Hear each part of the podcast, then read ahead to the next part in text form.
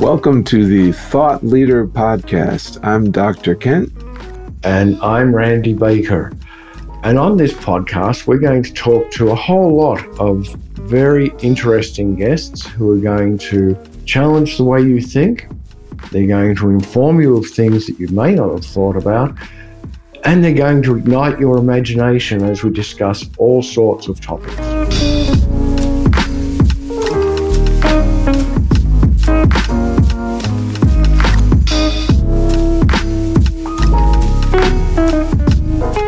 So today we're talking to Rabia Delan Long. Really an unexpected conversation. We uncovered some things here that I just was not expecting, and we had a wonderful conversation. Well, and we had kind of a fun spot in the middle, Randy, where you had to take 3 rounds running around your house, right? Right, yeah, I had to actually leave the conversation in the middle. So I'm looking forward to hearing what Rabia said in that period, and let's see what happens. Listen in, guys, it's going to be fun.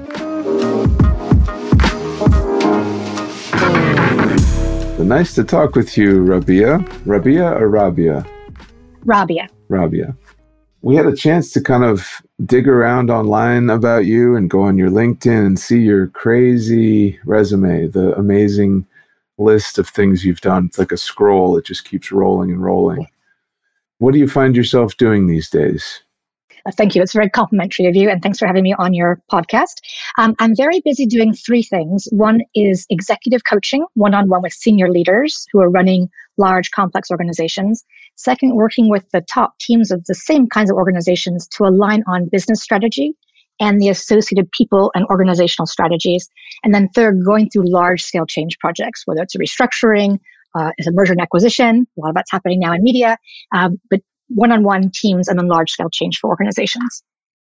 That's a lot of big bites you have to take. So let me talk about the one-on-one stuff first. Mm-hmm. Working with senior executives, what's the biggest problem you find that they have?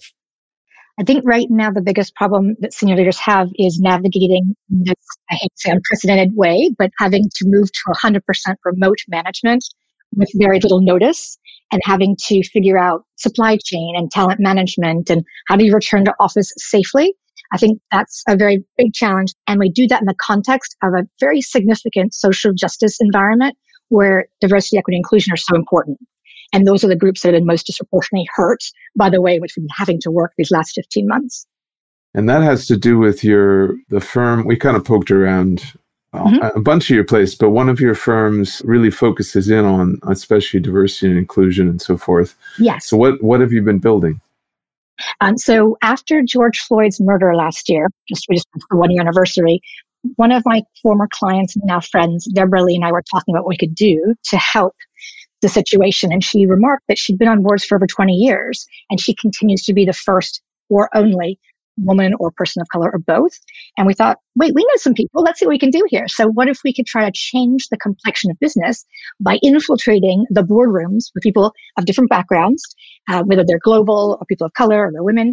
And second, work with C-suites to diversify. So when they are doing succession planning and thinking about their future growth, that they're considering a wide pool of people, both within their organization and outside the organization. So we've been working with organizations and in very much the same framework that I do for my core business, the coaching, whether it's helping women or people of color thrive in complex ecosystems where it's a lot of influencing, a lot of executive presence, a lot of negotiation, whether it's teams, helping them to say, wait, we will make better decisions if we were more diverse. I just came off of Zoom. It was literally 5 men and me, and I was the consultant. And I thought, hey, have you thought about maybe bringing some more people into this conversation because you'll get better views and better outcomes, better decisions.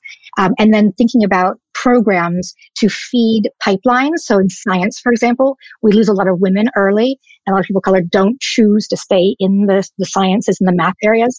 What can companies do to give back to their communities and build a pipeline of future talent so that we're not saying, oh, we can't find a black engineer?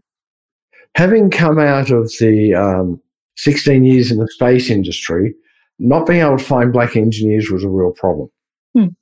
So, certainly we found some. If you go to most public company boardrooms today, they're filled with people that look very much like me. They're old, they've got white hair, their thinking is stuck in the 70s and 80s. And then you'll find the occasional one that has a more diverse board member being the token person of colour or the token female. I'd love your thoughts as to why that happened in the first place and how we overcome that situation now. So why it happened, how it happened, I think historically people were considered for board positions who were already sitting or retired CEOs. So that pool is fairly narrow and homogenous. So if you can only pick your board members from sitting or retired CEOs, you know what those people look like. And you're right. They look like the handsome you that I can see on my screen. Then we got to first and onlys because someone said it would be a good idea to have an injection of diversity. So let's go find ourselves one. And that's how it happened. What we believe is that we should be looking at boards and C-suites with a time horizon to really be planful about the composition of the group to say, you know what, maybe we should have board limits and retirement ages. And as we seek to replace people who are rolling off the board, let's not do it in onesies, but let's do it in twos and threes. Because when you join a board and you're the only one, you're the one that they turn to every time there's a Martin Luther King holiday conversation. You're the one they turn to. It's like a Jewish holiday thing. Like, what? Like, there are other people in the room. So I think it's important to inject more mass because then it's more people asking questions. Because if you think about it, everything's about change management. How do we change the way we think? How do we change the way we decide? And if you just got one or two dotted in there, it's not enough to change the system, which has been built for stability and perpetuity. That's really interesting. Yeah, I was flashing on that word in a way, injection, and how it felt so negative. But when you started talking about twos and threes, then I started thinking about, you know, an antiviral agent, or, you know, it's like if you can supply something into the body so that it can make itself healthier. So Obama said something right as he was leaving office about, maybe it was the year after, about if women ruled the world, or I might be totally off with the timeline. I think he said something like that, yes. But it's, if women ruled the world, we wouldn't have any of these challenges and these issues. And I mean, I'm looking at Corona, I'm looking at all these different world wars and ethnic cleansing and all this stuff. And I mean, I kind of believe that. So it's almost like, you know, if we can get those twos and threes into boards that represent more people, gosh, maybe things will just work better. Now, you're not going to believe this, Kent, but my paternal grandmother was illiterate. Wow. And yet she had 5 kids, all of whom have advanced degrees and prominence in their respective fields, including 3 girls that she educated at home against all the odds. So we went from that to me and my siblings, all of whom have advanced degrees, with spouses who have the same. And so the power of education really is amazing.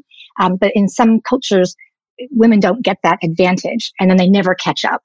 Or when we think about school, what are we doing in schools that's helping us lose the pipeline of future mathematicians and scientists and data people? What are we doing wrong? And so my daughter, who was in high school a couple of years ago, did a study where she took complex calculus methods and said, let me just not teach it by talking about it, but let's teach calculus methods through movement. And so she managed to choreograph a new way of thinking about math by using movement, which when she delivered it to lesser served communities really got traction because it's finally someone was presenting information in a way that was relatable. It had resonance. It was kinesthetic. It's opposed to sit down, be lectured to, memorize, wrote, and repeat. So I think there's things that we can do creatively from a young age with children all the way through schools. And that probably also includes mentoring and advisors and sponsors along the way. So someone's looking out for you. Well, that's really beautiful. Yeah, I my mother is actually one of the kind of a founding poetry therapists in the country. So a very similar kind of a bicameral approach to, in that case, therapy. But I mean, my father, I go to my parents immediately, but my father has been a pediatrician his entire career. He's just exiting that career. But when he deals with kids, you don't talk straight to a kid who has Asperger's or, you know, very critical autism and all the different, he's a developmental pediatrician. He says, here's a pad of paper, draw something. Right. And as a pediatrician, you'd think, well, why? That's crazy. That's an art therapist role. No, it's not. if the pediatrician listens, then that, that's really neat. And I think that's really such a smart way of looking at it. And you're touching on neurodiversity, which is another type of diversity that we seem to need. And I think particularly as the world moves in more into AI and machine learning and so on, a lot of jobs will be able to be automated, but there are very specific things for which neurodiverse people are well suited. And I can see people becoming really deeply expert in their area and not have to worry about, oh, I can't become a director or vice president because I don't manage people. We should look at it and say, do you manage people? Do you manage process, projects, data? Like, you're managing something. And so let's reward you for your intrinsic intellectual ability and how it contributes to our business versus you've got more budget and more people reporting to you. Those are the wrong metrics today. So where did you first get your spider skill of being very inquisitive and brilliant and interested in dissecting and fixing and all of that? Does that come from your grandmother, or where did you inherit that? Well, thank you. That's very kind of you to say. So I grew up in Virginia with a name Rabia Rahman, with long hair and, darker skin than most. And everyone else had like double barreled, Mary Sue and Bobby Joe, blonde and blue eyes. And so I always felt a bit like an outsider. My mom's Jewish by way of Russia. My dad's from Pakistan. He's Muslim. She's Jewish. We had a Christian nanny. And so I watched all this stuff happening, and I was just so fascinated by individual behavior and why people do what they do. And then even more fascinating, what do they do with other people? And so that took me into the area of leadership and, what are leaders and what makes a leader, what doesn't make a leader, and what's the role of charisma and strategy and people skills and emotional intelligence. And so I did psychology in college and kept doing it. And then for my master's, I almost went back to UVA for my master's, but went instead to Yale because they had a program that focused on organizational behavior. So I did that with marketing, and it was a perfect combination. So I can be credible with a business person, but talk about and translate. Well, thank you. I had to just step out from there. Randy, welcome back. I've got landscape gardeners redoing my garden. I'm glad you have priorities, Randy. I'm glad you have priorities. Well, then the bang on the Someone's got to do it. Somebody's got to do it. So on that note, I was just on a call where we're creating the employee value proposition for a biotech. And I talked about the traditional strict split between work and life and how we've been talking about work-life balance for many years. But balance is sort of this, nirvana we can't reach. But we thought, what if we think about work-life harmony, work-life flow, where it's about moving in and out as you need to. So the fact that you went to see your gardener, that's okay. And maybe you see your kid play soccer, but having permission to do that during the day and not be judged. So I don't believe there is such a thing as work-life balance. That's right. I think there is only choice. So you choose what you wish to do, and that's where the harmony comes from. So yes, because then they can totally agree. Yes, now that's very privileged. We're very privileged to be able to be in that position, to have that choice. So many people don't have the privileged for many reasons, but yes, we're very lucky to be in this sort of intellectual mind. What do you call this place? Think tank? Intellectual think tank. So I have to go here. Not a question. So no, certainly not. I could go for another couple hours. Okay. So I spent some time in Jerusalem in the Middle East. I speak some Arabic. Alaikum assalam. Good accent. I speak. So I learned Jerusalem Arabic, which is similar to Lebanese and Jordanian and whatever. I can say just a handful of phrases.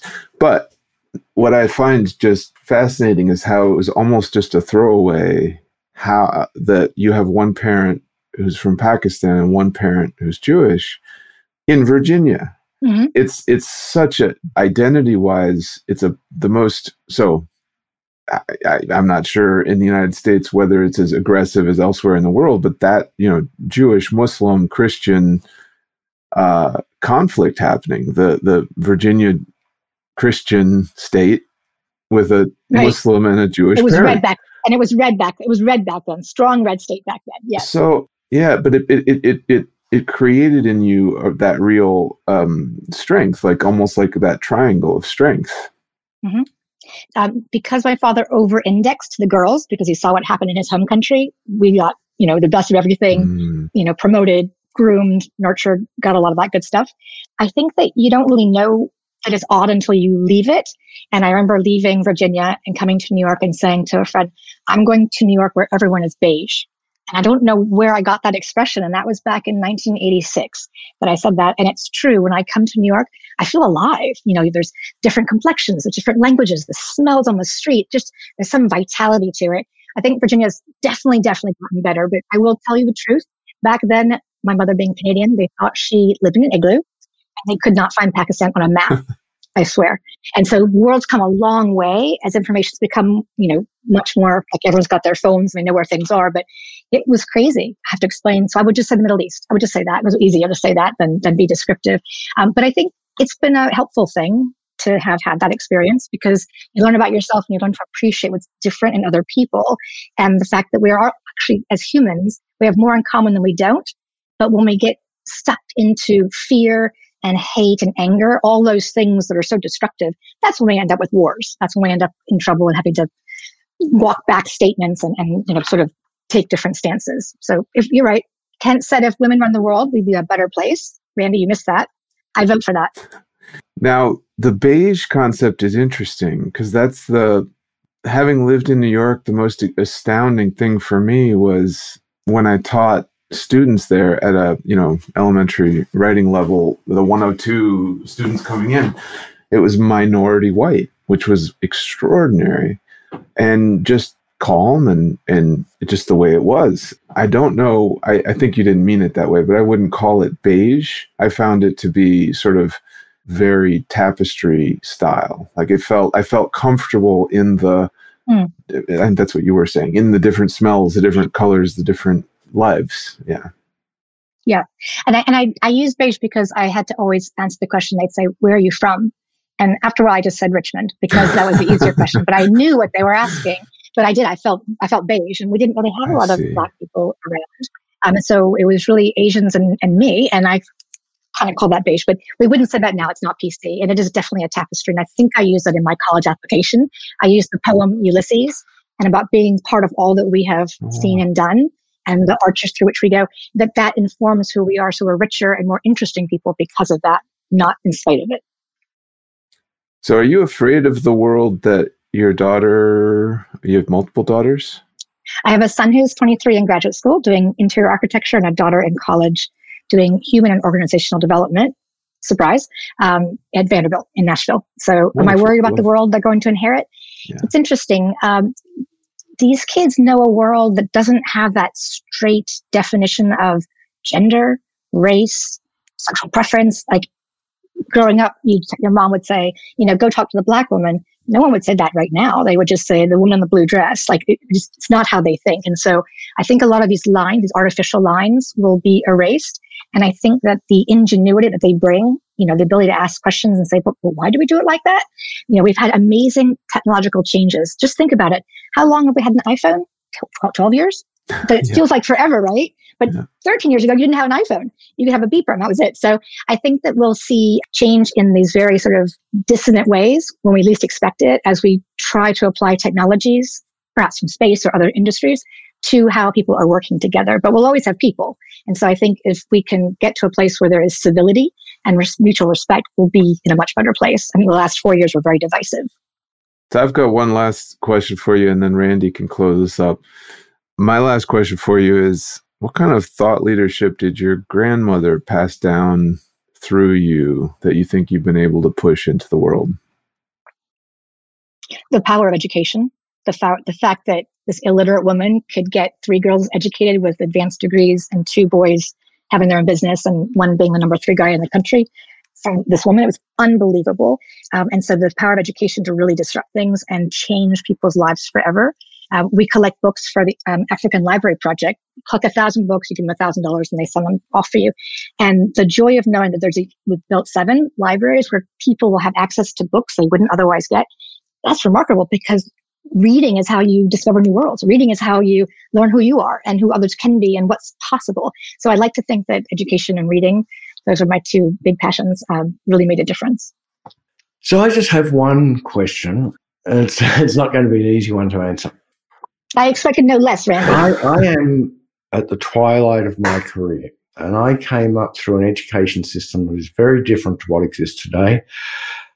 And I came up within an education system in Australia, which is very different to what is in America.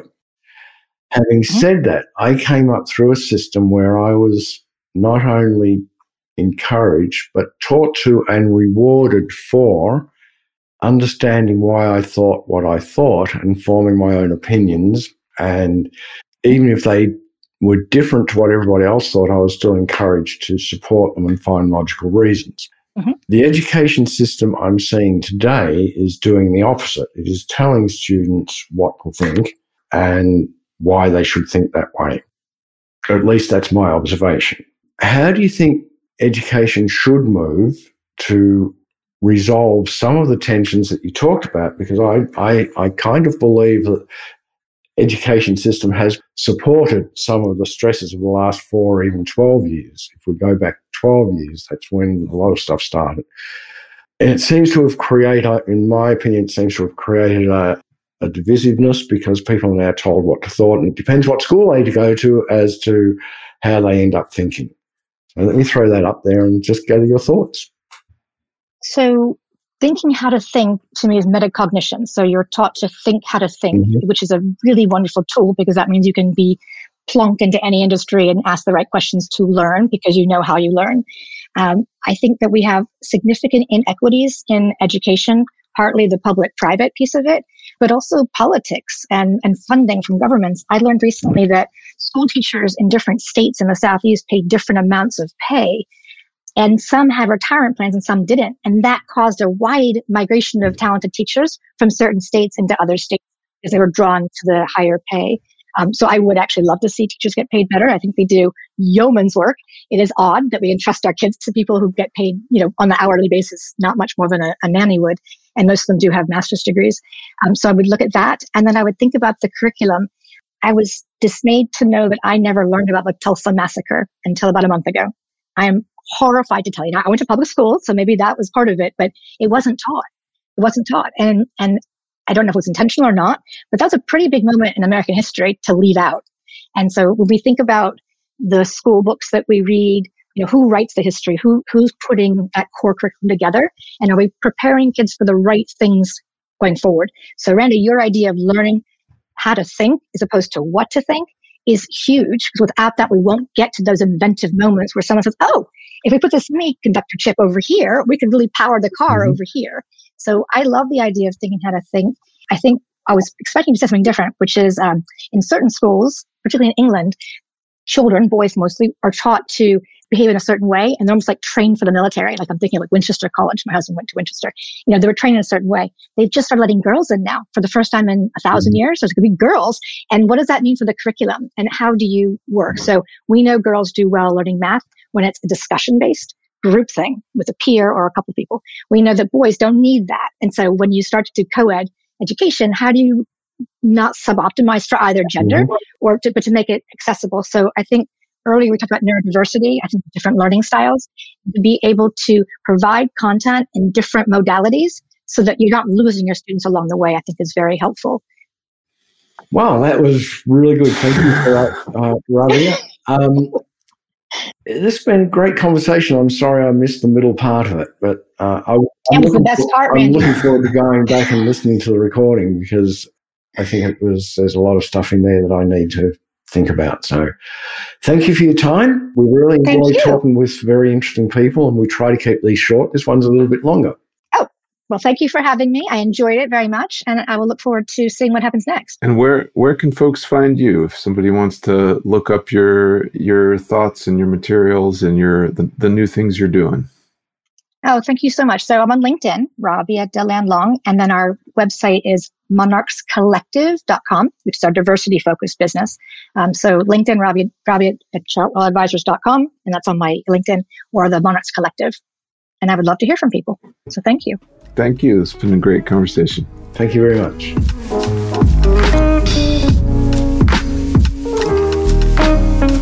Thank you to Rabia Delan Long. This has been such a wonderful conversation today.